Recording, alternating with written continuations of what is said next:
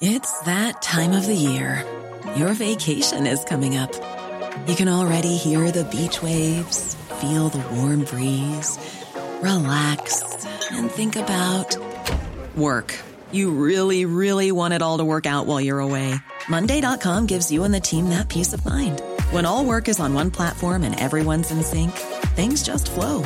Wherever you are, tap the banner to go to Monday dot com.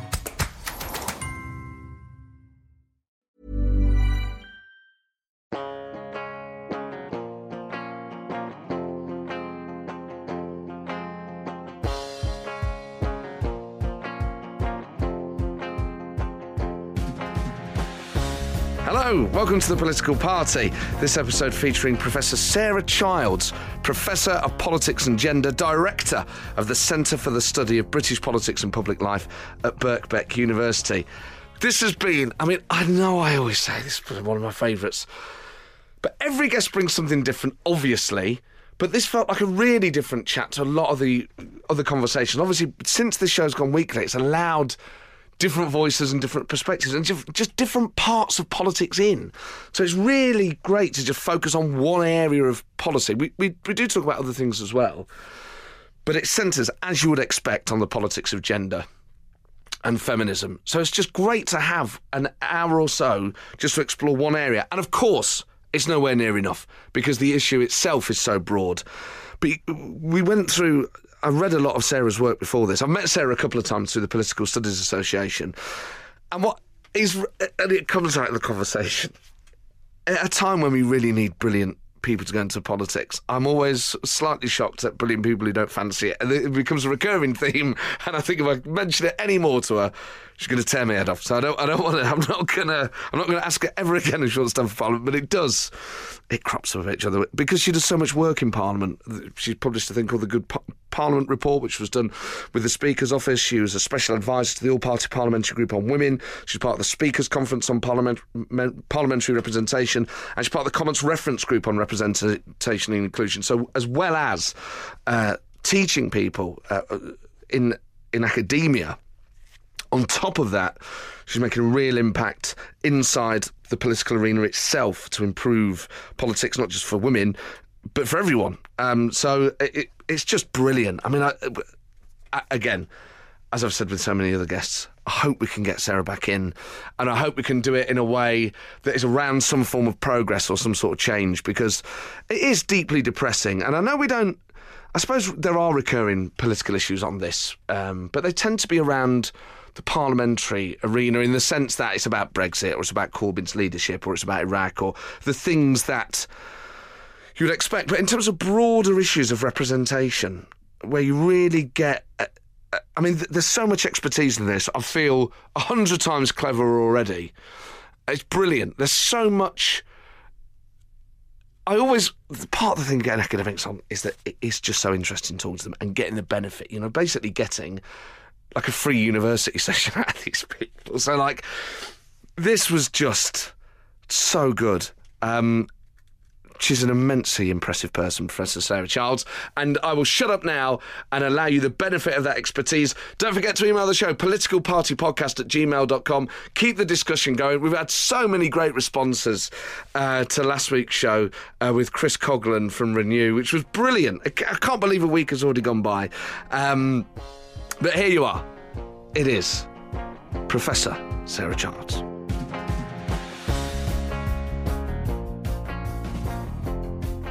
Professor Childs, welcome to the show. Hello, thank you very much for having me on. Um, I've never, I've, I'm always very deferential in the company of uh, learned and esteemed colleagues. Can I call you Sarah? Yes, Prof- you can. Do, so at university, do people have to call you Professor? No, they don't. No. OK, so it's, it's quite an informal... Um, It is. I'm always a bit perturbed when people call me Ma'am, which happens what? every so often, yes. Where? I always think I should be like a chief inspector of the police with that. Who calls you Ma'am? Normally overseas students, so I guess it's just a different cultural, you know, register. And would that would they be predominantly from America or not? Um, I think, thinking about the example where it happened, I think it might have been India. Oh, wow. But I was a bit sort of thinking I was Helen Mirren, which again is quite a nice thought, that I aspire to. in, oh, in old age. Oh, it's very cool. Well, Mum, welcome to the show. uh, uh, thank you for coming on. Um, you're at Birkbeck University, which is I a am. university which um, is very popular, which allows people to study at, effectively study at night and fit it around their jobs. It is London's evening university. As a result, is it predominantly mature students that you've got? It is. It varies between the undergraduates and the master's level. Master's level students that at least I've I've learned, I've only been there um, since last September, are predominantly in maybe their twenties, thirties, forties. Undergraduate, it's very varied. I've got a couple of men in their late sixties. I think they were trying to compete when they were trying to work out how old each, each of them were. But um, yeah, that's a little bit more varied.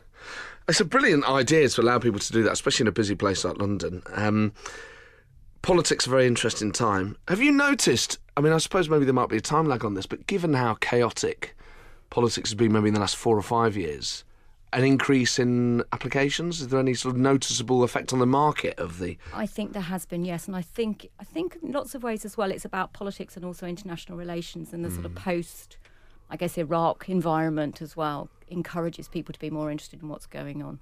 So actually Iraq, perhaps even more of a catalyst than the referendum or Scottish independence or Trump? I think Trump. Those things are probably too close at the moment. OK. Um, but the work you do is, is predominantly, I mean, you worked in lots of various different areas of politics, but particularly uh, politics and gender. And yep. you, as well as being at Birkbeck, you have a variety of roles, uh, a special advisor to the All Party Parliamentary Group on Women. You're involved in the Speaker's Conference on Parliamentary Representation, the Commons Reference Group on Representation and Inclusion. You authored the Good Parliament Report, had various recommendations. So there's so much to talk about. Before we come to all that, what I'm always fascinated by, particularly with political academics, is people who, probably like myself, got politicised quite early and found politics very exciting, but went in a different route. Did you ever join a political party? Did you ever want to be an activist first, or was it always the academic route that appealed? My route came through feminism, actually. I've not, never joined a political party. Um, I work and speak to people from all political parties. Um, in fact, my first degree was politics and African and Asian studies, and I didn't want to go anywhere near British politics. It wasn't anything that interested me at all. Um, and I went off and did um, a master's in women's studies at York, which I adored. Um, and I thought, I'm interested in representation and the ideas of representation. So I started a PhD part-time, very sort of chaotically in lots of ways. I didn't really plan to do it. And then what happened was the election of New Labour and just one hundred and one women M Ps. And suddenly, from thinking that I was going to write about ideas, I had all these wonderful women to talk to. And I realised just how interesting it was. And that's what got me into writing about British politics. So having thought I wouldn't do British politics, the last thing in the world I wanted to be was a lecturer in British politics. The gender stuff is really what I do. And it's why I wanted to be a professor of politics and gender, even though some people advised me that um, I'd be better if I didn't put gender in my title. But I decided why? that's... Because it, it, it narrows you. People have uh, assumptions about people who do gender and politics. And, you know, there's a sense in which you are not broad, you're not knowledgeable. And I think that clearly is changing. But I, for me, it was very important. That's what I'd done all my work in, and I wanted that to be recognised. Yeah, right. I mean, as with any specialism, it's important, you know, it helps people to have in the title, I would think. What sort of assumptions do people make, do you think?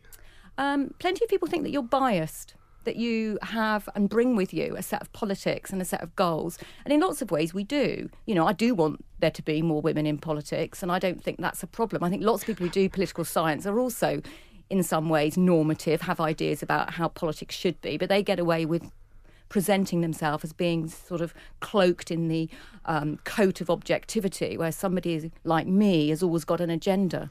But then I suppose, you know, even the even the humblest student of, of politics would accept that we all have our own biases anyway. So that's that should be priced in with all of us. And not. Do you think there is something, when you talk about the specialism of gender, that is a specific issue with putting gender, or would that be a specific issue with putting any specialism into your title? I would say it's to do with gender in many ways. I mean, I, I used to joke with my students, if you miss the one week on gender in a mainstream course, I'm going to count that as two absences, right? You know, I'm really not going to take that as take that lying down. Um, in terms of representation theory, in that regard, what does representation theory mean? Well, it, it has lots and lots of different ways of being understood. It can mean that people should be present. So we can look at the House of Commons and look at the numbers of women, ethnic minority M Ps, disabled M Ps, and look at their prevalence in the population, see a gap between those two percentages and think something's not quite right. So that we can think of as descriptive representation. We can also think about symbols as being representative. So how do we symbolise our politics? Who gets to symbolise them? But also what what kind of objects? So you might think about the portcullis, thinking about Westminster, and what yeah. does that sort of say? Does that indicate ideas of openness, or does it suggest ideas of things closing off entrances? Those kinds of ideas. But in lots of ways, the study of gender and politics has really focused, lots and lots of focus on numbers. Yeah. How do women get there? What kind of barriers in their way? Who gatekeeps access to political office? But I think for much of the study in the, in the last ten years or so, it's been what we call substantive representation, or acting for representation. To what extent are the interests and the concerns of women acted upon in Parliament, by whom and in what kinds of ways? So for me, that question has really driven quite a lot of my work. What, you know, often it's talked about in terms of what difference does the presence of women make in our Parliament, so linking descriptive and substantive. Apart from the obvious point that, uh, you know, women are half of the population, or slightly more in some places, um, so that that would be just a desirable thing anyway, because half the population should be literally represented in that regard. Um, I always it always strikes me as odd whenever you get, and usually it tends to be in, you know, local party branches where there just aren't enough members, where you have a male women's officer or an old youth officer or something like that. You know, now obviously they could represent the views. It's not impossible for a man to care about women's issues, but it's not ideal, is it? I mean, it, there is no way that a man will ever know what it's like to be a woman, and as a result can't fully represent I think, females. I think I'd go back to your point about obvious, because I think sometimes people still don't actually accept that, because what they'll do is they'll say women aren't putting themselves forward, or women aren't interested enough in politics, or it doesn't matter at all. And, and in fact, maybe five years ago I'd have felt quite confident that we were changing the image and saying actually it really does matter. And I'm wondering whether there's a backlash. Actually, what we're seeing increasingly is arguments that I think suggest that, look, all these women who've come in, they're a bit middle class. Where is the white working class man? So I actually wonder whether the debate has actually gone backwards in some ways about accepting that obvious claim for women to be present. But jumping to your point about whether men can represent women, they can, of course. They can, particularly if we know very strongly what it is that women want to have represented in politics. But I think the arguments around presence that really link substantive with descriptive suggest that actually interests, what kind of decisions we should come to, actually occur during the process of representation. And that's when different voices need to be present, yes, so that we can actually have space for new ideas or alternative perspectives to be part of the mix. So I'm, I'm always... you know, I don't want to go down the road of saying men can't represent women and, and only certain people can represent certain people, because clearly it's about politics and people mm. conscribe to ideas and attitudes and political ideologies. But nonetheless, there's something about those experiences that should be present, and we need those variety of experiences of all different kinds of people in our parliaments. In terms of the backlash then against that, against that progress, and there has been in many ways, you know, demonstrative progress in terms of numbers, and the ninety-seven election uh, as a result of all women shortlists was hugely boosted that, although still left us with a huge way to go. Where's that backlash coming from? Is that is that more prevalent on any wing of politics, or is it just as prevalent on the left as it is the right or the centre? Or in many ways th- there has been quite clearly and objectively a decline in the diversity of class backgrounds of our M Ps, and studies can show the decline of M Ps from manual labour, for example. Yeah. I think it's also about the rise of the career politician and the kind of attitudes that people have to this distant, elite group of folk, yeah, who go through that very cliched route from university to special advisor, into a safe seat, into yeah. government. So, so it's not that I'm suggesting that class doesn't matter, but I'm worried about how claims for both of those groups seem to forget that there are working class women. Yes. Of different, you know, ethnicities who should also be present. So I worry just about how quite legitimate debates around different identities being present in politics seems to very rapidly blame middle-class women for taking the spaces of other kinds of folk. This intersectionality, which is very much the, the phrase of the time, yep, and rightly so, and it's fascinating, and it's really opened up, I think, for a lot of people, a, a more interesting way of looking at politics, even without ideology. um, this idea that, you know, you're absolutely right, not only are, you know, some women not middle class, but they are also black or Asian and or di- and disabled. And when you get people that embody all those different, um, in, in a political sense, disadvantages, really, because those things do make it harder for people to get elected or selected in the first place.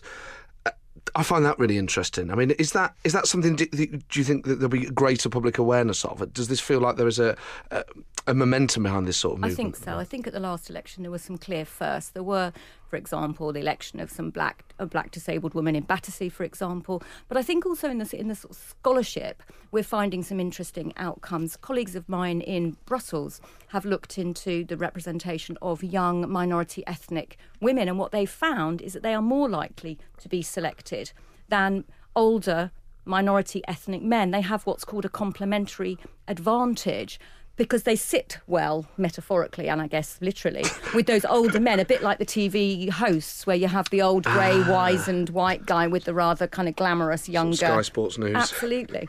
As long as it's not some of the, you know, the Italian ones where it's even more obvious. Um, so, yeah, so I think it's quite interesting that that by taking those kind of intersectional approaches, you can actually find outcomes that you might not have expected, because you might have imagined that younger minority ethnic women would find it even harder to get yes. into politics, but actually they they seem appealing because in lots of ways they're seen to be less threatening of the incumbent male power. So this is really interesting work by a colleague of mine, Karen Sealers from Brussels, that I, I think it's worth us thinking about in, in the U K too, about who gets to be included when spaces are opened up. Does that does that make you feel conflicted if people are perceived to, obviously, if it gets more women elected, then on, on, on, on, in a very real way, that is a positive thing. But if it is through a, an almost patronising or dismissive way, then uh, you know, in some way reinforcing negative perceptions of I think, female politicians. I think we have to accept that when spaces open up, we need to fill them with women, yes. right? So I sometimes think this about myself. You know, people often say, "Well, I don't want to be a token. Don't invite me because you need a woman." Well, actually, I always think, if you're asking somebody as a token, at least you've got a space which you can occupy and which you can then say something important. Yes. I don't mind being a token because it gets me into the room. Yeah. I mean, it's. I completely agree, but obviously I'm not a woman, so I, I'm always acutely aware whenever you discuss things that you're not, you know, of, of using the wrong language, or even though, you know... I, uh, the one we thing can that... normally tell when people are using the long, wrong language or... the, you know, when it's clumsy is okay, yeah. right? And that, I think you can get away with it. If you're a little bit clumsy but your heart's in the right place, yeah. you're probably not going to get criticised too much. I hope, well, let's see how I get, see how I get on over the rest of the interview. Um, I mean, one thing that really struck me was, and I, I would like to get your view on it, is whether this is a problem across, equally shared across the political spectrum, or whether, it's easy to look at the Tory party and say, well, they've made less progress. Equally, they've had two female leaders, two female prime ministers, um, and have made a bit more progress in the last few years. I, I used to work for the Labour Party, and I remember, not when all my shortlists first came out, but as a member of staff, I had to effectively enforce them. We had a rule in local government mm-hmm. that we wanted to achieve gender balance in all Labour groups, and therefore if a male councillor stood down or was, for whatever reason, left or died or whatever, they would have to be replaced by a woman. It was really radical, and I completely agreed with it. I was shocked at the opposition to it from men and women in the party, and I was really shocked that Labour, for me, which at that time enshrined things that were broadly positive in politics, where the leadership were on side and the staff were on side, and I actually think probably most of the members were, but where you get these little fiefdoms and these people who say, well, I totally agree, and a NIMBYism, really, about mm-hmm. equality, where people say, well, I agree with them in general, but, you know, David's waited years to be a councillor, and it's sort of his turn, and you don't want to like him because he's more left-wing, and this is a way of mm-hmm. deselecting hard left people and all the rest of it. I was shocked at how uniform the reaction was, that people really felt it was a bad idea, male and female. I think perhaps... not everyone spoke their mind in some of these meetings because they were, into, on you know, on both sides of the debate. But um, I have never been. At, that was a che- that was a turning point for me in terms of realising that it wasn't just the Tories that had a problem with this. There is something endemic in British politics that is effectively anti-woman, and I wonder if you have a view on that. Do you think it is worse on the left than the right, or is it just a problem that is equally shared? I think when it's about power and who has access to powerful positions, however they are perceived or. Mm. how little power they might have in reality, I think there is competition. And I think there are those who assume that they have a right to fill certain kinds of spaces. And I think that problem of getting women into politics is across the parties, right? Yeah. Um, and what's happened is the Labour Party took a very bold decision and one that's clearly delivered. And what I think is very impressive about it is that they didn't walk away from it. As you said, people enforced it and it wasn't always very popular. There were backlashes. Legal challenges. Yeah, absolutely. In Europe. Yep.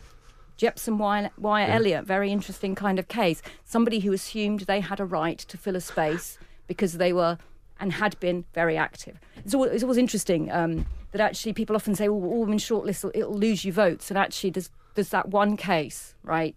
Women who lose on all women shortlists, it's not to do with the fact they're on an all women shortlist. Yes. There's, there's academic research to suggest that. So, but, you know, I always, when people sort of throw that at me as, as proof that it's a bad idea, I think I think um, it's worth putting them correct. Well, there's an almost a glass cliff element to it because they'll use all women shortlists in seats that perhaps weren't as winnable in the first place. Well, mostly all women shortlists are used for seats that are winnable. Yeah. Um, because that's that's a really critical thing. You've got to get selected in a seat a party's going to win. Yes. Right? There's no point selecting women in, in in seats where they're not going to win because all you do is increase your numbers and percentage of candidates, but you don't change who actually goes into Parliament. So getting women in the in the, in the seats you already hold, those you've got a good chance of winning, is where it's really important.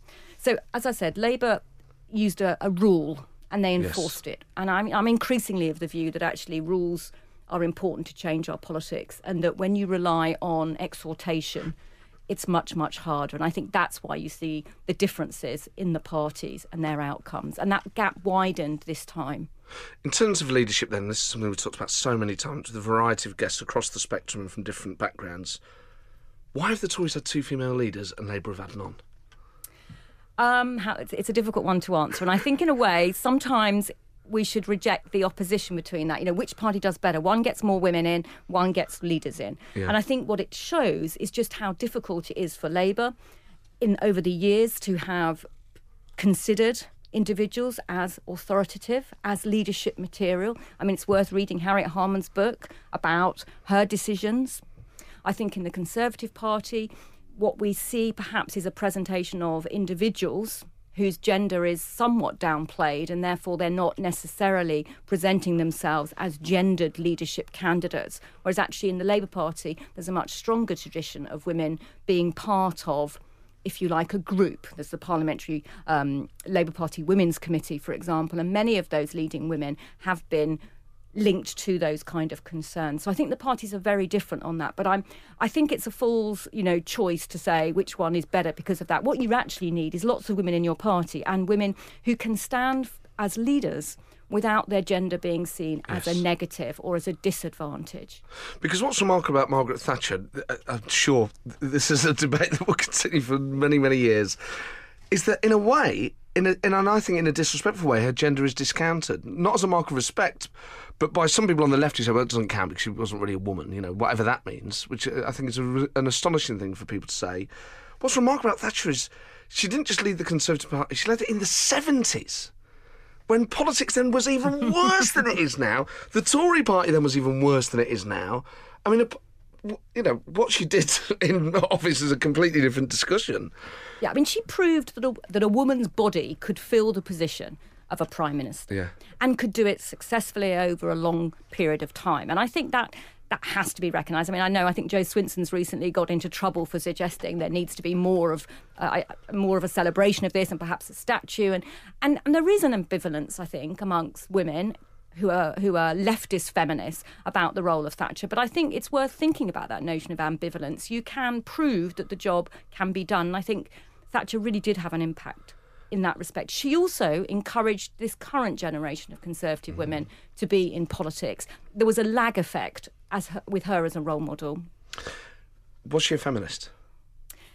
I don't think she was a feminist. She said she wasn't a feminist. Um, feminism for me is about the movement, uh, to quote bell hooks, to end sexist oppression. Um, and if you're not prepared to accept notions of structures of oppression, then it makes you quite hard to be a feminist. Mm. You can be a liberal feminist in terms of desiring equal opportunities.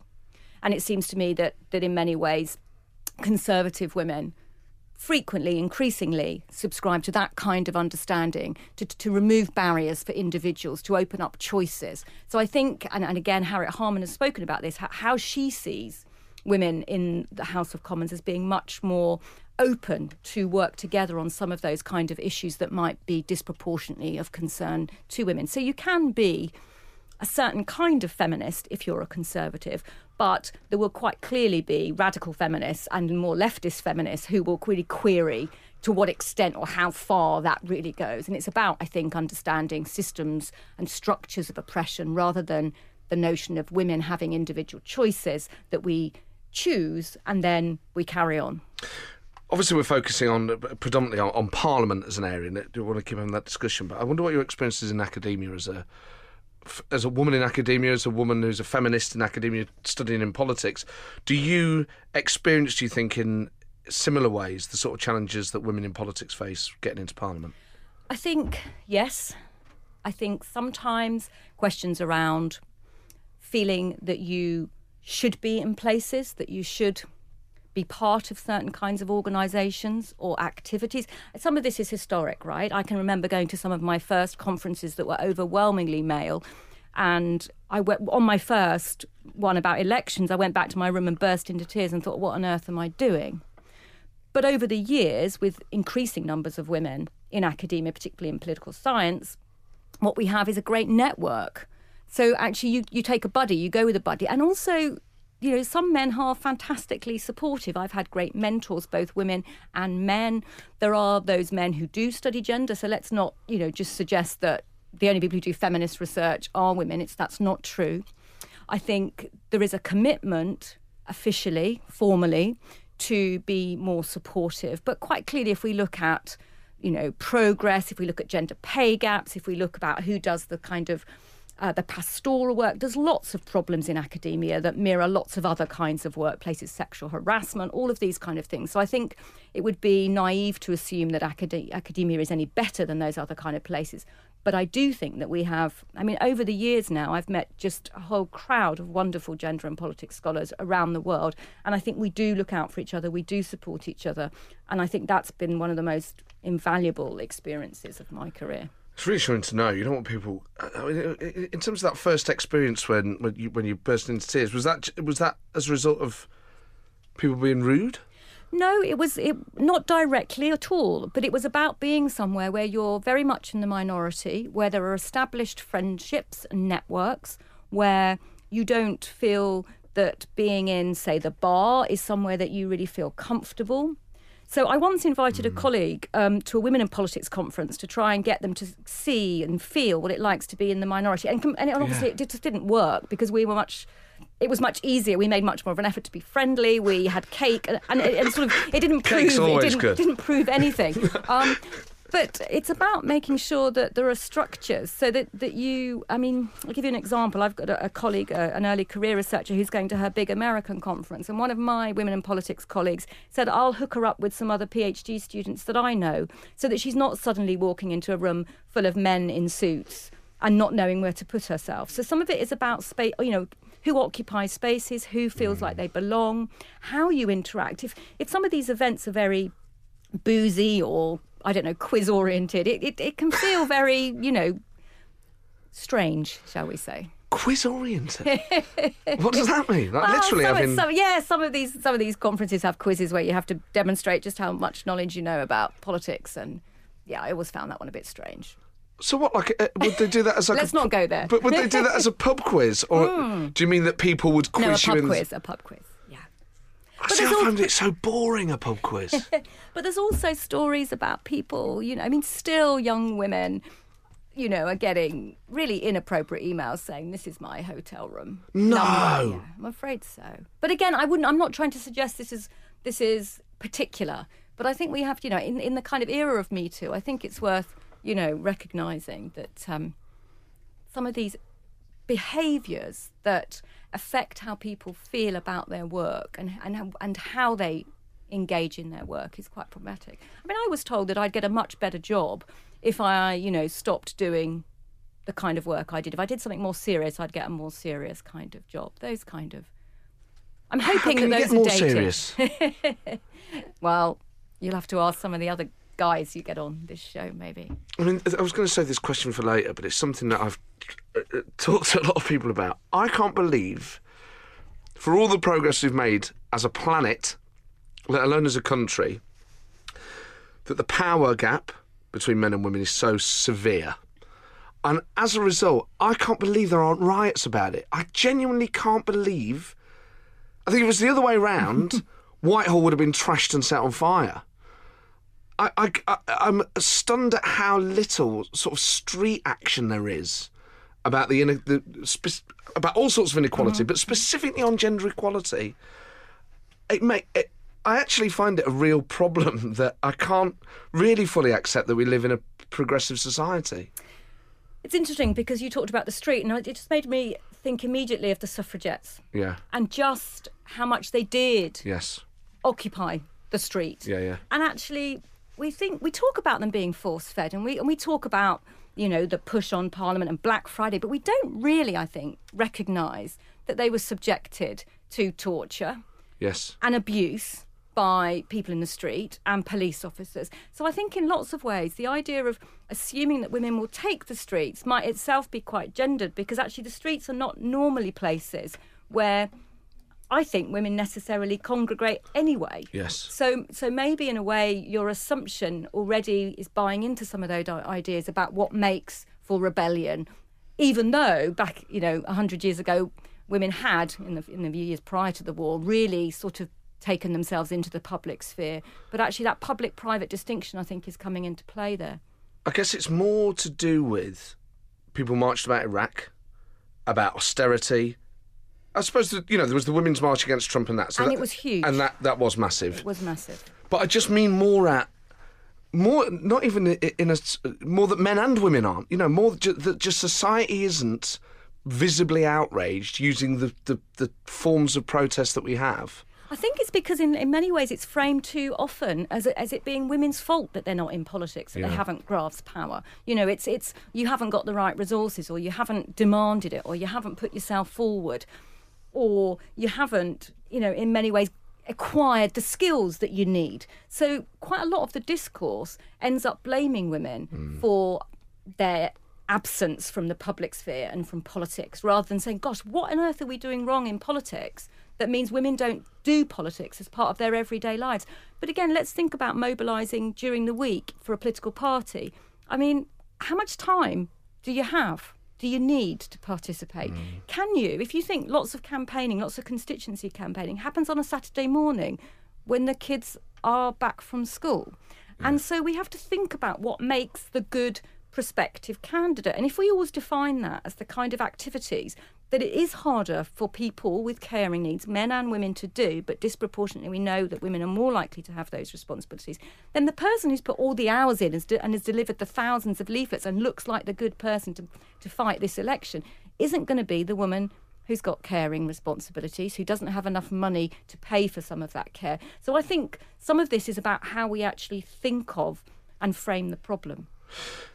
In terms of um, the modern problems facing uh, politics that, that that perhaps disproportionately affect women, the tone of politics now, the abuse that people get, is unlike anything I've ever seen. Mm-hmm. Is there any evidence yet that that is putting women off standing for Parliament or becoming politicised or getting involved? You will need to wait for some of the um, data that's coming out of the representative audit. Um, I believe you're having Rosie Campbell on next week. She might be able to tell you a bit more about that. But there will also be some new research available in a couple of months' time that will look into that. There was a B B C Radio five Live, I think, if that's what it's still called, um, I think it is, yeah. study that looked into social media. And I think there's very much a perception by women in the parties whose responsibilities or who are keen to bring more women into politics, they're very concerned about it. There's absolutely a sense that that it's putting women off. But in terms of sort of, if you want facts, then then then we'll need to wait for those surveys. Yeah, people don't care about facts anymore, do they? You can just make it up. That's true, yeah. Everyone else is. I should have made it up, yeah. Okay. um, in one of your uh, brilliant papers that I read in uh, prior to this interview, um, there are eight questions uh Well, I'll tell you what, I'll read out what you've written. Oh, God. In the remainder of this essay, we consider the interplay and relative importance of substantive and descriptive representation. We draw on a set of linked questions developed by various scholars as they operationalise the concept of poli- political representation for empirical research, which I'm sure everyone is absolutely following, absolutely knows what I'm doing. So there are eight questions And I sp- just thought it'd be interesting to go through yeah, all eight sure. with you. So the first question is, and I, you know, the, the answer perhaps is obvious to, to some, and maybe not to others. Why should women be represented? Well, again, that does depend on the kind of dimension of representation representation that you're talking about.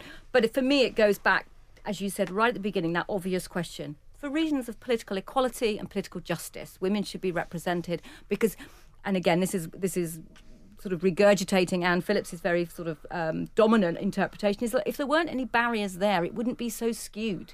I mean, we're talking about needing three hundred odd women to fill the House of Commons. I could name three hundred qualified, brilliant women to be in that House of Commons. Yeah. It's not that they're not out there. They may not yet have been found, but that's something to do with the parties. So, yeah, women should be there because if there weren't barriers, they would be there. And, I mean, it's just it's just for better decision-making, isn't it? Like, it's not just in women's interest that women are there. It's in men's interest that women are there. Well, I'd like to think that, but some men don't think that. I mean, you know, you linked it straight away, right? And and it's good to link it, but but you don't have to link it because even, you know, what worries me sometimes is people say, look, we'll get more women in because they're lovely and caring and sharing and they'll solve the world's problems. But actually they should be there even if they be they behave no differently from men. Absolutely. It doesn't matter. At one level, it doesn't matter what they do. They should just be there for reasons yes. of justice and for reasons of political equality and in order to demonstrate that there aren't people gatekeeping and excluding women out. What they then do is, for me, what I call an empirical question. Let's see what they do when they're there because all Also, we then risk putting expectations on them. You must go there and you must do things for women in a certain kind of way. Yeah. When actually, if you're trying to work in, in in any kind of institution, you have to navigate that institution and you might want to do certain things, but you just might not be able to. And you shouldn't get blamed for the kind of institutional culture that might constrain what you can actually do. And equally, you can't ask more of a female member of parliament than you would a male member of parliament. Men are allowed to go there and effectively do what they like and rebel and be nice or not or yep. whatever. Yep, absolutely. Um, I, I mean, I, again, a question I was saving for later, but when we talk about three hundred women that could, you know, balance Parliament out, are you not one of them? No. Why not? How not? Because I like to read books and sit in cafes and think and Parliament's write. Full of books and cafes. That's true. That's all it is. I'm, I'm not sure that I'd be very... I, I don't think I'm diplomatic enough. God. And I don't think... That's what we need! No, I don't think it's for me. I know it's not for me. Oh, there must be a part. There must be a one percent. No. People must ask you, though. They... Well, I've not been actively recruited by a particular party, no. Until now. The political party party.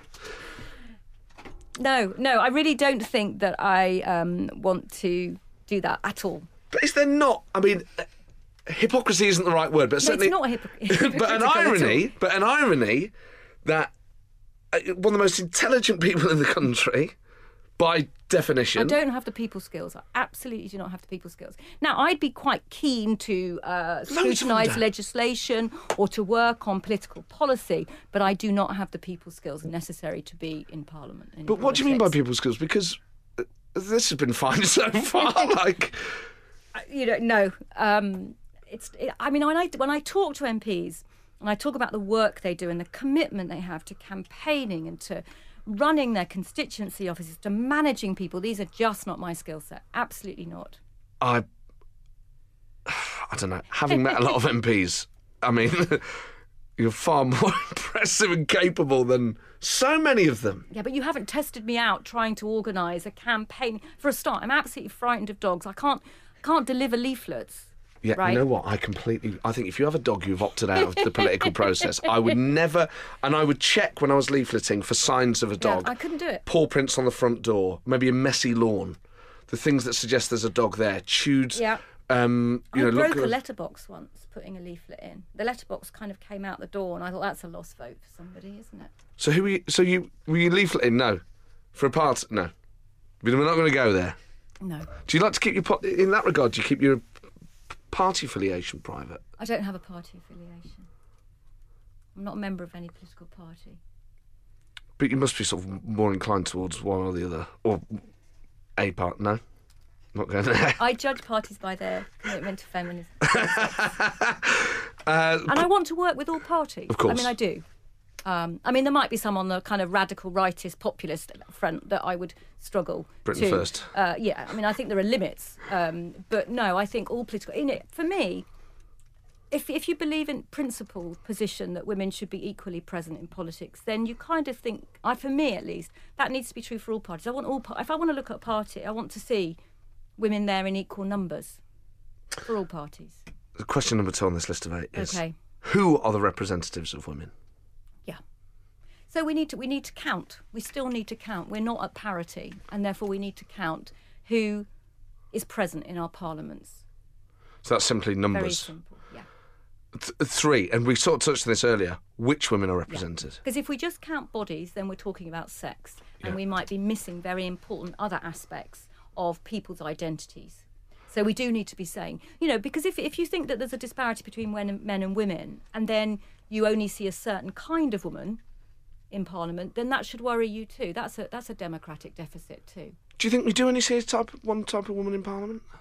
Um, in terms of ethnicity, sexuality, disability, going back to class, I think it is important that we have a range of women. Politics shouldn't just be something that certain kinds of people do. But at the moment, do we? We do. Yeah. Yeah. Because you've got Jess Phillips is very, you know, Jess Phillips, Esther McVeigh are different voices, Rupert Hook is a different voice, Tulip yep. Sadiq.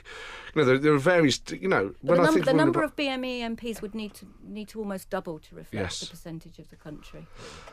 Uh, where does the representation of women occur? OK, this this really speaks to debates about whether we just think about politics occurring in elected political institutions yes. or whether we think it's also going on outside. And, and increasingly, I think it's the relationship between the two. So how is it that our elected representatives are accessing the concerns, the perspectives, the attitudes, the feelings of those they represent, and thinking about whether our political class is in some in some sense distant and not engaging with, not mobilising, not having sort of what we might call good representative relationships with those they act for and stand for?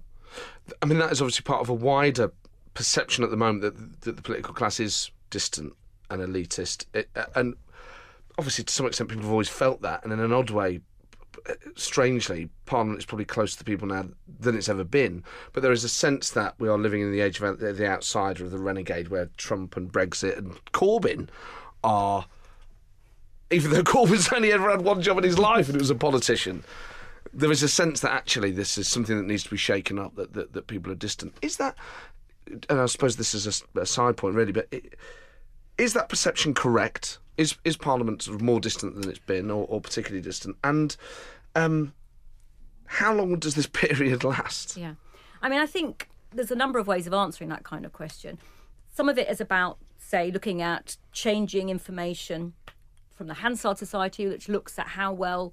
How how well represented the people feel they are, and you can see kind of decline, and, and that's a kind of Western European phenomenon, that sense yeah. of, of feeling that there's something amiss. But you can also think about how the expenses scandal had an impact on yeah. how people felt.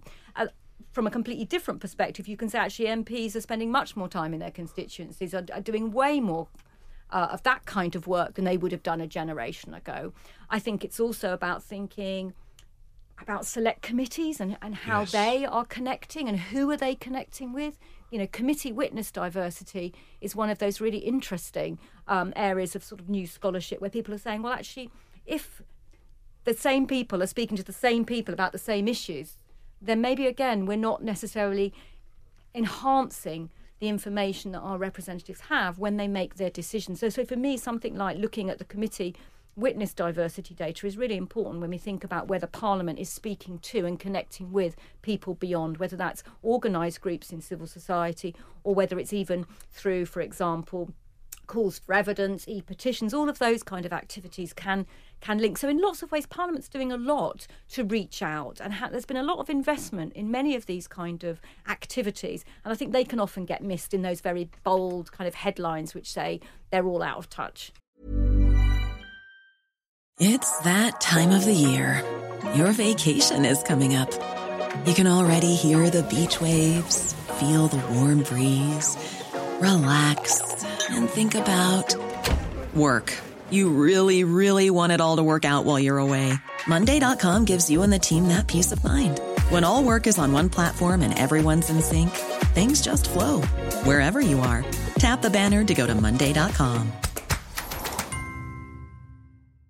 Ryan Reynolds here from Mint Mobile. With the price of just about everything going up during inflation, we thought we'd bring our prices down. So to help us, we brought in a reverse auctioneer, which is apparently a thing. Mint Mobile Unlimited Premium Wireless. How to get thirty, thirty, how to get thirty, how to get twenty, twenty, twenty, how to get twenty, twenty, how to get fifteen, fifteen, fifteen, fifteen, just fifteen bucks a month? Sold! Give it a try at mintmobile.com slash switch. forty-five dollars up front for three months plus taxes and fees. Promo rate for new customers for limited time. Unlimited more than forty gigabytes per month. Slows full terms at mint mobile dot com. How much is tone important here? Because and it, it could be construed as a, perhaps a, quite a cosmetic problem, but a desire for politics to sort of sound and feel different. So it's not... There was an appeal to Farage, and obviously that was a constructor persona. There's an appeal to Boris again, but to Corbyn, that a kind of... a slightly unspun politician is what we're after. That, that post... People were fine with Blair being like that, but then it was almost the sort of post-Blair era, the Miliband... you know, Burnham era. It's this where... question of authenticity, yes. Isn't it? And what makes somebody authentic? And I think, you know, people construct their authentic identities, and, and some people get to be perceived as authentic even yeah. when those identities are constructed, and some just don't manage it. So I think there is a desire to see people who people perceive as authentic. Whether those people are authentic, I think, is a completely different question. Is that harder for women? Um... I don't think I know the answer to that. I think it's harder for women to be seen as likeable, as competent, as authoritative. So there's lots of aspects of political leadership that is quite hard for women to perform, because you very quickly transgress gender norms. So yeah. if you're confident, you're pushy. If you're, um, it's very hard to be one of the lads when you're not really one of the lads. And if you tr- if you are one of the lads, then you're also not quite right. So so I think in lots of ways our whole concepts of political leadership are highly gendered, and then what you end up is having to try to disaggregate whether criticism is because somebody is a woman and is displaying inappropriate gender traits, or whether actually they're not doing it very well. And I mean, you know, Julia Gillard talked about this last week as, as she launched her new um, research centre, and I think it was an interesting way of putting it. Yeah. You know, how, how do you cut through that? She was put through hell. Yeah, it was disgraceful the way she was treated, and I would, Hillary Clinton is an idol of mine. I'd say has been despicably treated by people on the left as well as people on the right. Oddly, talking about the sort of biases people have there and the, the gender um, element, I always, my instinctive bias, and I know this, is to actually think of women as more competent than men. Now, maybe that's because I was raised by a single mum, but I always... sort of prefer female leaders, I think. I think. Well, you, well I like the sound of your mum. Yeah, she's a she's a very strong woman, and yep. I just think I see men oddly as slightly more feckless. It's almost the Hitchens view of the world, which is actually if you want the economy to grow, you put women in charge. I just think natu- my natural bias is to yeah. instinctively think. Well, that Thatcher always said that you know if you want something done, you ask a woman, didn't she? She's on my fridge actually. You know, I've got the exact same. You know what? What's really strange. I bought that fridge magnet for my mum, the one with Parliament in the background. If you want something said, ask a man. If you want mm-hmm. something done, ask a woman. I think that's the quote. Yep, yep, it's a great it quote. It's brilliant. It's the only way I could get something uh, Thatcher into my mum's um, house. Um, so question five on okay. the list is, how is the substantive representation of women done? Yes. So what we were trying to do there is to, to actually think about what's going on, because we talk about... women getting into Parliament and acting for women. And actually, what does that mean? How is politics changed? What kind of actions do they undertake in respect of what kind of concerns? And I think that opens up a huge area. Lots, there's been lots of sort of studies that looked at, say, the kind of questions that are asked, the uh, issues that are perhaps raised. So you might, for example, think about Um, Stella Creasy's work on abortion in Northern Ireland and actually look at what, what's been done. How, how has she used those processes within Parliament, as well as the media and other activity that she engages in, in order to get that issue on the, on the table? Or someone like Alison Thewliss on the rape clause, and the extent to which over you know considerable amount of time she is not giving up on that clause. She, you know, she wants it gone, and actually thinking about how is she doing that? Those kind of questions. Stella Creasy is, uh, I mean, in, in many regards, uh, an M P for our times, in the sense that she is not in the shadow cabinet, but it's one of the most prominent and recognisable, not just Labour M Ps, but members of Parliament, and highly effective, not just campaigning on women's rights, but, you know, her most famous thing was on payday lenders. Yeah. how is she an example of how, not just female M Ps, but of a good M P? Well, I think when you said, when you said to me about why did I not want to be an M P, I think when I look at her, that's precisely why I think I don't. Because actually, in lots of ways, what she does is very bottom-up, very grassroots, very... Um, she mobilises those around her, she's tenacious, and she's very skillful in deploying publicity but behind-the-scenes activity. And I think in lots of ways she is a, a really good example of an M P who, I was going to say works her patch, but I, but I think I do mean that, that is kind of of the constituency yes. and acting for it. Um, and so I think she, she, she does have those kind of skills that increasingly I think M Ps in, engage with. But I guess she's also part of that group of Labour M Ps who have an alternative career path in the contemporary period, which is not necessarily through the shadow... Yeah. you know, cabinet and, and getting into that. I think an increasing number of them are having to um, have political careers outside the shadow cabinet at the moment. Um, whether it will become the cabinet or not, who knows? Uh, now, this is a fascinating question, number six. When does the representation take place?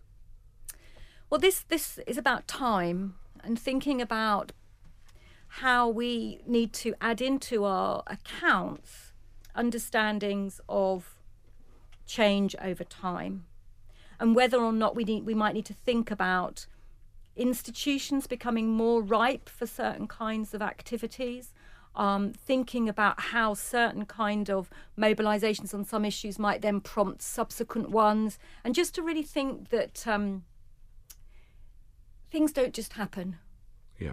Politics doesn't just happen. There's often a lot of groundwork that needs to be undertaken before you might end up seeing the policy outcome. So there might have been a... In, in some ways, um, I'm, do, I'm doing some recent work um, with Peter Allen at the University of Bath, where, we, where we've looked at the Parliamentary Labour Party Women's Committee and looked at the kind of issues they were talking about and trying to track through how those issues are focused again, on again and again, and try to feed into... say, the manifestos, and actually thinking about, um, in lots of ways, you sometimes see something that appears to have come out of nowhere. Yeah. And actually, we need to think, we need to pro- what's called process trace back to see where they came from, how they developed, and who was mobilising them, and what kind of times and why.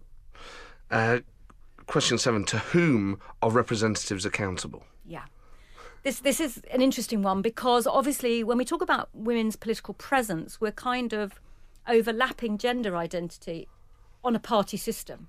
So we've got women M Ps getting selected by their parties, elected by the public, and then we kind of say as academics, oh, are they acting for women? But actually they're members of parties responsible in many, many ways, like every other M P, to their party. Yes. So again, we might be holding them to standards that deny the fact that they have party identities, ideological commitments and politics.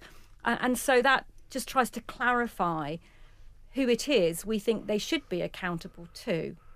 And uh, I imagine opinion varies. Yes, absolutely. Yeah. So if you go back to your question about, you know, how, how good was Missus Thatcher as a Prime Minister, if you are holding to account from a Conservative perspective or a Conservative woman's perspective at that time, which you might, you might want to compare mass attitudes among mm. Conservative women voters in nineteen seventy-nine or nineteen eighty-three... If you compare what she did to other groups of women and their views at that time or at T plus five, then you'll get different kinds of answers. So sometimes it's about, you know, we look at, um, this is work, again, I've done with Rosie Campbell. We've looked at what the attitudes of M Ps are from a particular party and how closely they correspond to the attitudes of women in the wider electorate and amongst party members or party activists. And off the top of your head, what... what... okay, so th- so the, the off my top of my head, my God, this is yeah. old stuff. Um, that actually, I think we came away with the conclusion that actually women, um, you, some people may not want women representatives. Some women may not want rep- women representatives, but they probably need them because attitudinally they are closer. So, in terms of the women that don't want women representatives, um, and I've witnessed this myself, where does that come from? What's the explanation for that? Often it's um, because they prioritise other identities. So if if you ask them to rank what makes a good M P, sex is very far down because in a sense, they want someone who is like them, is local, has the same attitudes as them, yes. and that they don't see sex as a kind of political category in that way. So, but I, but I think that might be different from what you're pointing to, which is those overt people who say, I won't vote for a woman. I think those are very yes. different things. So I'm not talking about the latter case. I'm talking no. about those um, who do not see it um, I mean, as a, a significant w- category, that it that it shouldn't matter. I think some of it comes back from the fact that it shouldn't yeah. matter. And in a way, in a way, there's something positive about that. Yes, there's no discrimination against women in terms of voting. Women, women who stand as candidates do not suffer a penalty from the voter. And that's provable. Yeah, that's reassuring. I mean, ask Rosie about that one. We have to. Oh, I will. Um, I mean, we do have to check ourselves, don't we? Sometimes. Um, I remember seeing Adam Afriyie give a speech at the Tory Party conference where he talked about race, and he said, you know, people always asked him, "How can you be conservative if you're black?" He's like, "But I own a business. That's why I'm a conservative." And it really just, as someone who'd been on the left for a long time, um, just it was just a slight check on my thinking that don't presume that all women should. Think, you know, yep. should want women representatives, that all black people should should be left-wing or anything like that. Yep. There can be sometimes something quite patronising about people who promote equality in the sense that they don't see anything else about the person. Yeah, and I suppose that's a danger. And I think, for me... I've just, well, I hope I didn't sound silly there. I was just, do you know what I mean? I was just thinking, what for me is important is when we look at our political institutions, that they do look like the country that they represent. Yes. And that's at the aggregate level. So, you you know, it, you know, I'm not expecting a woman in a constituency who's for all her life been a member of one political party to go, oh, my candidate's a man, I'm going to vote for a woman on the completely opposite end of the spectrum. That's kind of crazy.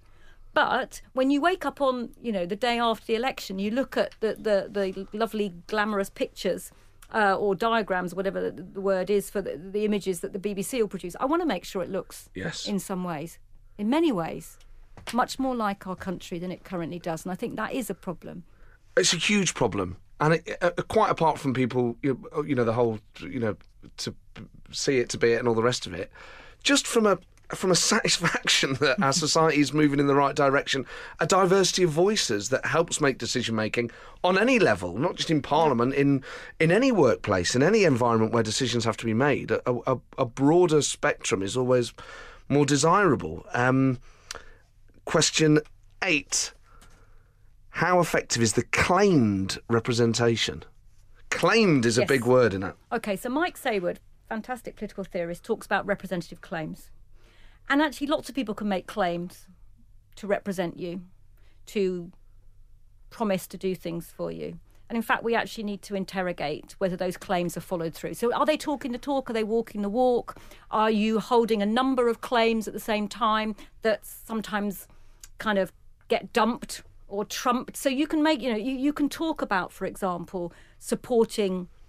Uh, commitments to end violence against women. But if you're not putting the money there, then that claim needs to be queried. Yes. So, you know, we need to think about whether the claims that are made are followed through in such a way that they really deliver on what they promised.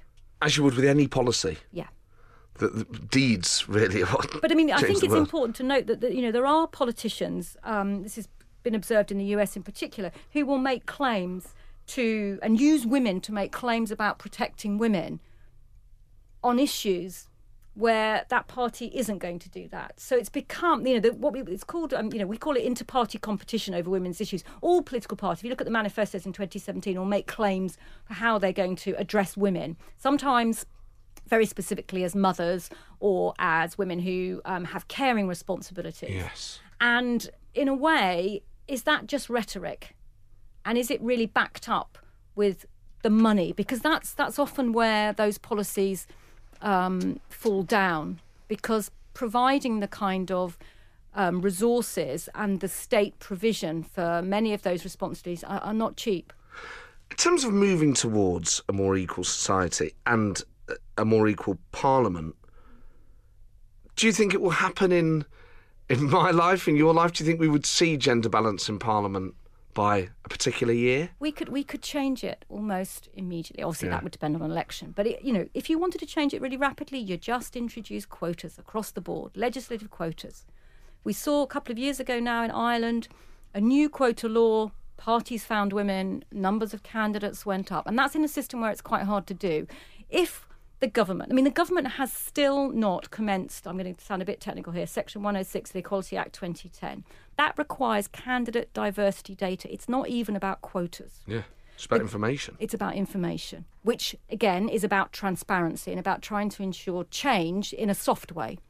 But if you wanted to change the law, you could prescribe that all political parties have to deliver a much, much higher, equal numbers of men and women. You could change it at one election if you had the political will and if you got the legislation through.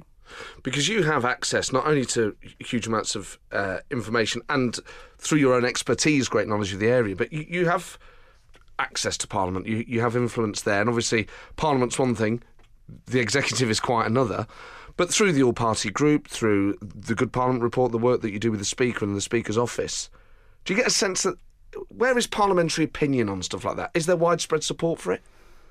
Um, well, there's not enough widespread support for the introduction of legislative quotas, no. The mm. government is, gave gave the, the um, Women in Equalities Committee last year very, very short shrift. So the Women in Equalities Committee ran with Um, recommendations around quotas that sort of were versions of, of things I, I've advocated in the past. And in fact, the government's response to, to that uh, inquiry was, I think, you know, embarrassing uh, and, and not good enough. And as I suggested with Section one oh six, they're not even prepared to act on the most minimal intervention. So I'm beginning to think that um, the government really needs to be forced in this kind of anniversary year of, of, you know, the first women getting suffrage to act on this. It's not good enough. We don't do you know, well enough globally. You know, we can look across to Ireland and see how quote, quotas work. If you want evidence-based, you know, policy making globally, good quotas with good um, incentives or penalties, strong penalties, really do work. So this, for me, is a failure of, of a political will. How difficult do you find it to uh, engage men in Parliament, or indeed men in general? in, in these issues. Just men in general. Just men in general. Well, yeah, I don't often try to speak to men in general about some of these issues because I've learnt to save my energy. Um, that, I mean, outside of Parliament, obviously. Yeah. I mean, there are, you know, there, there are there are male allies, absolutely fundamental. If you're trying to change an institution and those who have many of the levers to change, if they're men, then you need them on, on side, right? Yeah. I think it's also really unfair to, to good men if you don't think of them as people who can help you change. You know, I, it's very sad, I think, when there's an assumption that, that men, all men, will be blocking. Uh, in terms of the work I've done in Parliament, you know, I have relied on some very senior men who have been hugely supportive, both behind the scenes and in public. And I think when we, when we, when I, when I attend those meetings of the Commons Reference Group on Representation and Inclusion, the role of the Speaker in that has been, you know, absolutely critical to supporting it, to chairing it, to providing some resources, for having symbolic leadership, putting efforts into these kind of things. But there are also men in political parties. There are men who are members of that group. I didn't want to create, for this group, a women-only group, because actually men help change things, because often they're the ones who can persuade others. And again, you, you mentioned earlier on about some of the efforts the Conservative Party have done. They were absolutely clear back pre-David Cameron that if they didn't have men on board, then change wouldn't happen. Mm. And in fact, they, they had a campaign a couple of years ago now, um, which was about daughters and using men to mobilise around opening up political um, opportunities to women by saying, you know, we've got daughters and we want them to have fair opportunities. Yeah. Now, people can be critical of that kind of approach, which is you get to men by saying, what is if it's your daughter or if it's your sister? But, you know, it kind of works on the ground. So I think, you know, we have to recognise that this is not sort of, it doesn't have to be men against women. It's about whether you are committed to political equality and good politics and the good parliament. And if you are, then you need to put yourself forward. It's good to know. I mean, I, I know that there are there are good men in there who are, who are, who are on side. There are other men like Philip Davies who. Um, yes, he wasn't very nice about my report. He didn't. He didn't like it. I think he thought I was. Yeah. Yes. I think he doesn't really appreciate it. What did he say? I can't actually remember now, but he's, he says something in Hansard. Uh, I think I'm one of the most ridiculous women, or something like that. Yeah. He's he's not terribly terribly in favour of what I have to say, but you know, he's that's fine. One of those people that doesn't realise how cliched he is in terms of his behaviour. He is the guy, I think, Jess Phillips is constantly... he's the sort of bloke who always asks, when's International Men's Day? That sort of attitude, you know. Yes. Really, you know, quite apart from the fact that there is an International Men's mm-hmm. Day, and uh, if you care that much, you'd know. But secondly, in an equal society where the male, you know, are overrepresented, and there is three hundred sixty-four, really, yeah. International Men's Days, and to not appreciate that is... Uh, yes. Well, it, what it does actually, and this is this is what frustrates me about it sometimes, is if people are out of touch on this issue, this issue, what else are they wrong about? Where are they on race? Where are they on sexuality? Where are they on class? On all sorts of things. And it was, it, I suppose we're coming back to the discussion that we had at the start. Class is something that's very close to my heart, but I would never see it as a hierarchy against... Yeah. Class is obviously affects both genders, yeah. so it, it's a real shame when people will then have a hierarchy of disadvantage and say, well, actually, yeah. class is more important, and use that as a way of preventing women getting they, access. And when that's framed like that, people forget that women are half of the working of classes course. As well, right? Yeah. It just it slips so quickly in some people's minds yeah. from being a you know you're right you know it's, it's it's all the women are middle class and all the working class are male, and I think that's a very dangerous opposition. It's dangerous. Just a couple... Well, what I was going to ask you, in terms of how much of your time are you spending then trying to sort Parliament out? Because you're, you're on the All Party Parliamentary no, Group. That's historic. That's oh, historic. So that was before. So I advised them um, around the time of their twenty fourteen report. OK, so that was yeah. quite a few years ago. Yeah. Um, that reflects badly on my research. um, but it was important work, nevertheless. Uh, do you spend much time there? I do, yes. Um... It varies. The the Commons Reference Group um, meet about once a month, pretty much once a month when Parliament's sitting. So I'm involved in that. I attend those meetings, and obviously I work with um, the staff who are involved with that and talk to M Ps around that on a regular basis. And in terms of... Um, it's impact, right? So the yes. universities like it. In terms of the function of the group, what, what, what do the meetings involve? So... When I wrote the report, I came up with forty-three recommendations, right? And I linked them to particular people or aspects or part of Parliament. And so the group itself had some of its own recommendations. But also I see the the, the group as being able to mobilise and to put pressure on some other actors or individuals within Parliament to address the the recommendations that I put to them. Now, of course, you know, the Commons Reference Group can decide to prioritise some of the, the... My recommendations can come up with their own, but it's really about carrying on the process of trying to make the House of Commons much more gender sensitive. So we've worked on a number of the recommendations, and obviously in the, in the last sort of uh, few months, we've been talking a lot about parliamentary culture. And have you seen any progress? Yes. In what areas? They range from uh, making the Women in Equalities Committee permanent, which it wasn't when it was first introduced, and that's happened, so that's now a permanent committee. Uh, the ten-year dead rule in artwork has gone. Did you know about that rule? No. So this was a rule that said that you had to be dead for ten years before you could have a portrait in the palace, so not in Portcullis House, but in the palace. And this rule, I was told, came about because Parliament did not want to accept uh, a portrait of Nancy Astor. So they borrowed a rule from the National Portrait Gallery, and that was a way to stop this portrait going in. So it was a misogynistic no rule in the yeah. And when I was when I was told this, I just thought, right, that's going in as a recommendation. Yeah, brilliant. Okay, and so that's, that's gone. That's gone. That's great. Yeah. And then the, the the one that's currently really live is to do with with with M Ps baby leave. Yes. So I don't know whether you're aware of this, but um there's been a motion of the House. The Procedure Committee is currently looking at how to put this into practice. So we're waiting for them to uh, produce a report on that.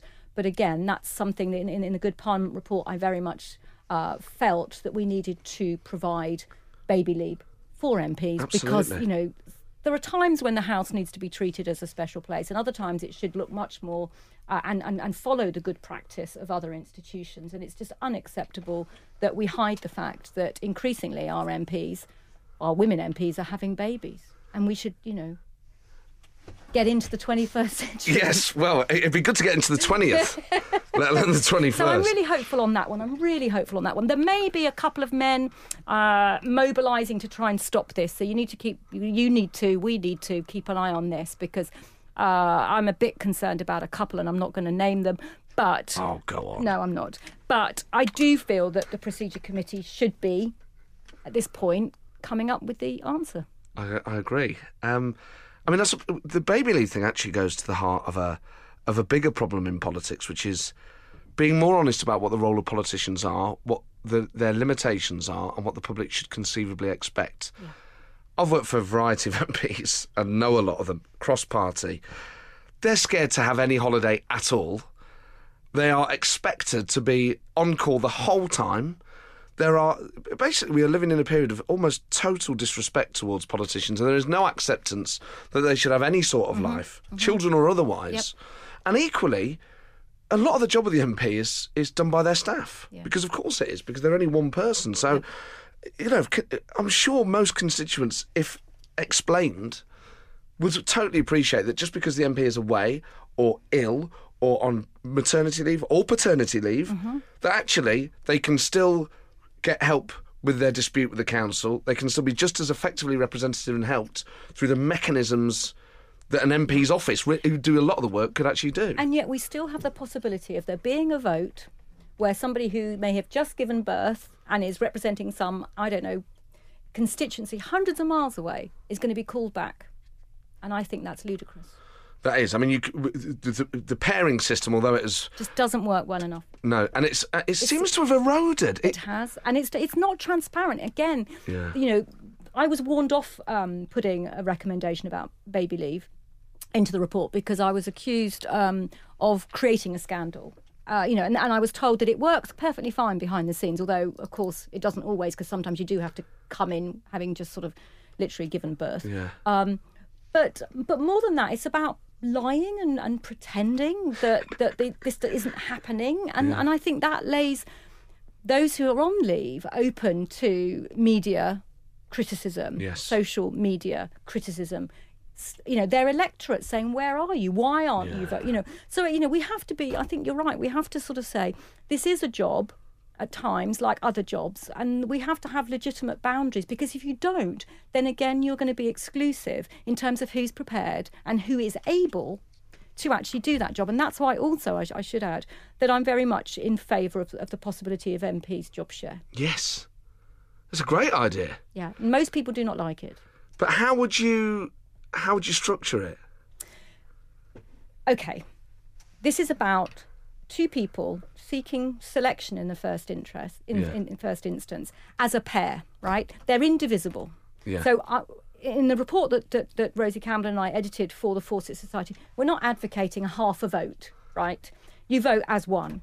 And we, we talk about it in, or, or draw the analogy to uh, two doctors job sharing. Yeah. You don't have one who's all in favour of, say, hysterectomies at the first, you know, error of, of something going wrong, and somebody who's very much more into holding on to all of one's gynaecological um, aspects. You have people who pretty much share the same kind of attitude to yeah. invasive surgery or non-invasive surgery. So, you know, if I'm going to pair as a politician, I find somebody who, or job share rather, you know, I'm I'm going to find somebody who are pretty much... align myself with. This is not beyond the realm of possibility, given that people who are in politics have friendships, they know they know other people.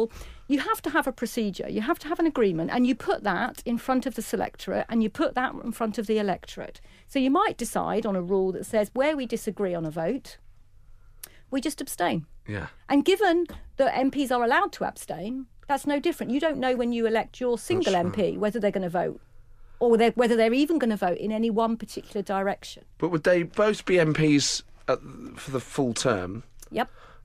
And would that apply in every seat?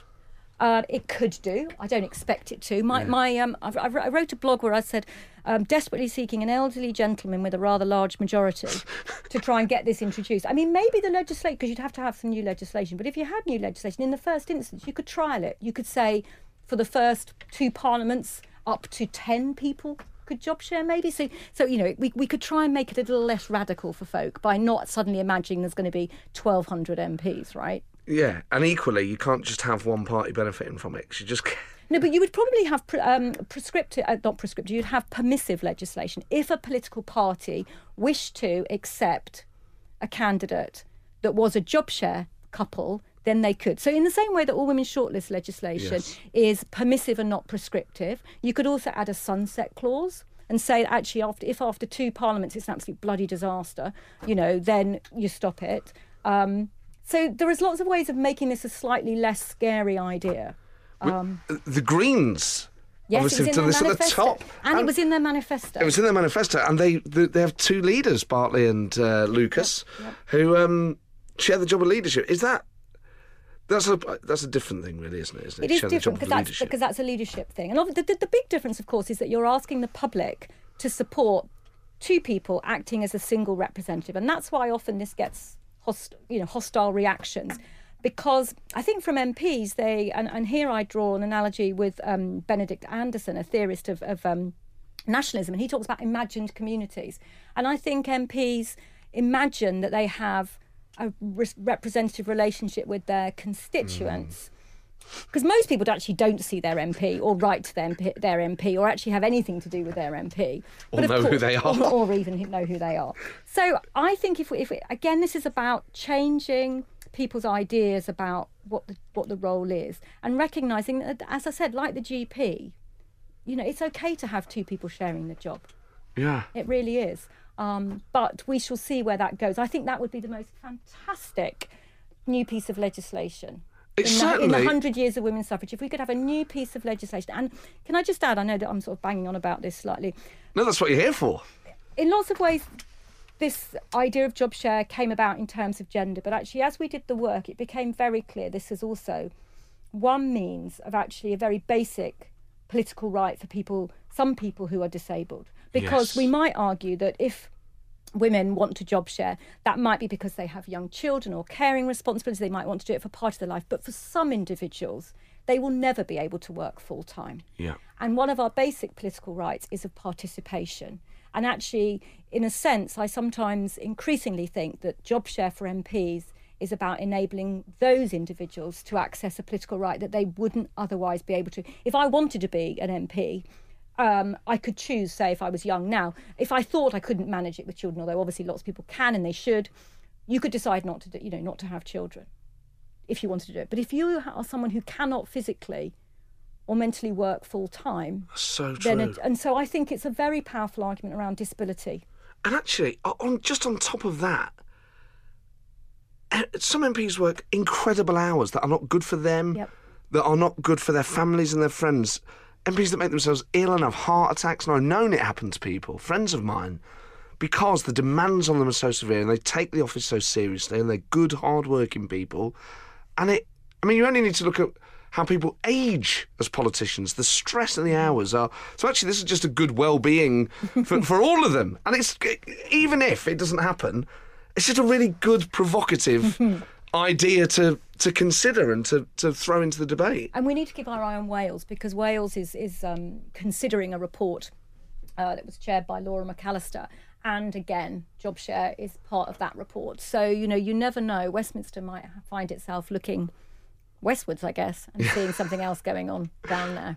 I mean, there is, and I don't want to make you feel uncomfortable, but there is, and it, it, you know, I, I got my, I, I, I got my answer earlier. But you spend so much time improving Parliament, improving politics. You have all this expertise.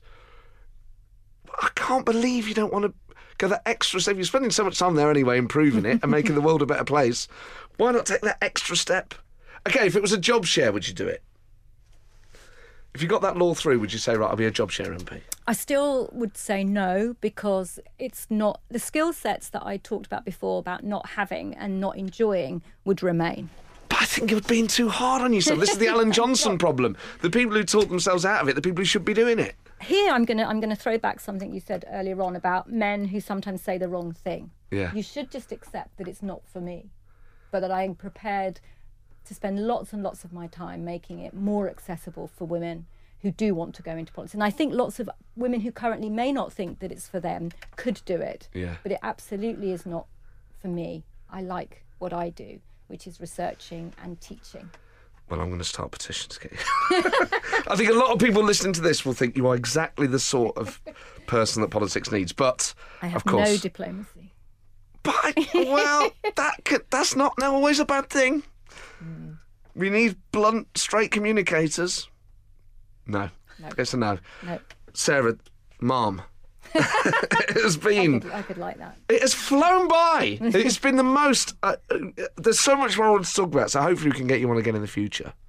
Yep, when I get some other nice, good recommendation through, let's come back and celebrate. Well, well that's it. It would be really good to start doing on here, keeping progress, actually, of mm-hmm. things that are happening. So maybe in a year's time, get like an update, or if something happens, get you back in. And I'm sure, well, lots will happen, that goes, goes without saying. But it's been such a pleasure. Thank you so much for coming in. Thank you. It's been much fun. Thank you. Cheers.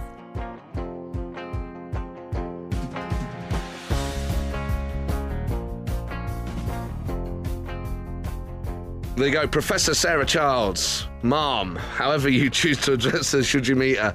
Um, absolutely superb. And it just, there's so much more. There's so much more to talk about. And I'm sure um, I'm sure we will.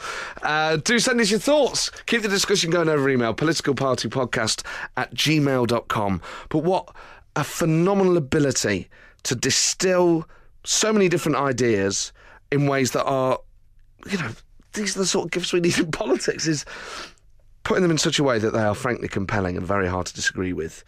And not just in terms of the principles of representation, but the effects of them as well. Um, it was great, and I, I can't wait to get her back in. She was absolutely fantastic. And it was just, you know, I'm sure you could tell at times perhaps, I always do feel, and maybe these are just my own hang-ups, awkward as a man talking to women about, you know, female representation, because how can I ever really know? I know that equality is desirable, and, and not just in a selfless way, but in a selfish way. I do want a broader range of voices, because I think they'll make better decisions that will make my life better. But I will never know what it's like to face the prejudice, the the the, the you know, being patronised by your peers or by the public. I will just never live through that in that way. So I'm just always very aware that I'm about to put my foot in my mouth. So I hope I didn't do that. Um, it was just, I had uh, what a thrilling and stimulating discussion. That's one of the great things about politics, is it takes so many different forms, and it's so intellectually stimulating, as well as the emotion, which is obviously highly present in politics at the moment. Just the intellectual stimulation of having an expert come in and give you the benefit of all those years of education and all those years of experience, and they choose to come on a show. It was just a treat. I hope you enjoyed it as much as I did. I'm sure you did. You might have even enjoyed it more, if such a thing is possible. Uh, as always, if you would like to help the show, please leave a review on iTunes, hit subscribe, share it amongst your friends and on social media. You can come and see me live. Thanks to everyone who came to the Soho Theatre. It was just such a wonderful experience there. Um, I'm around the country in Banbury, Chippenham, Sale, Tiverton and various other places. You can get tickets for those shows through my website, matt ford dot com slash live. I'll be back next week, but for now, that was The Political Party with Professor Sarah Childs, and this episode was produced by Sarah Bishop.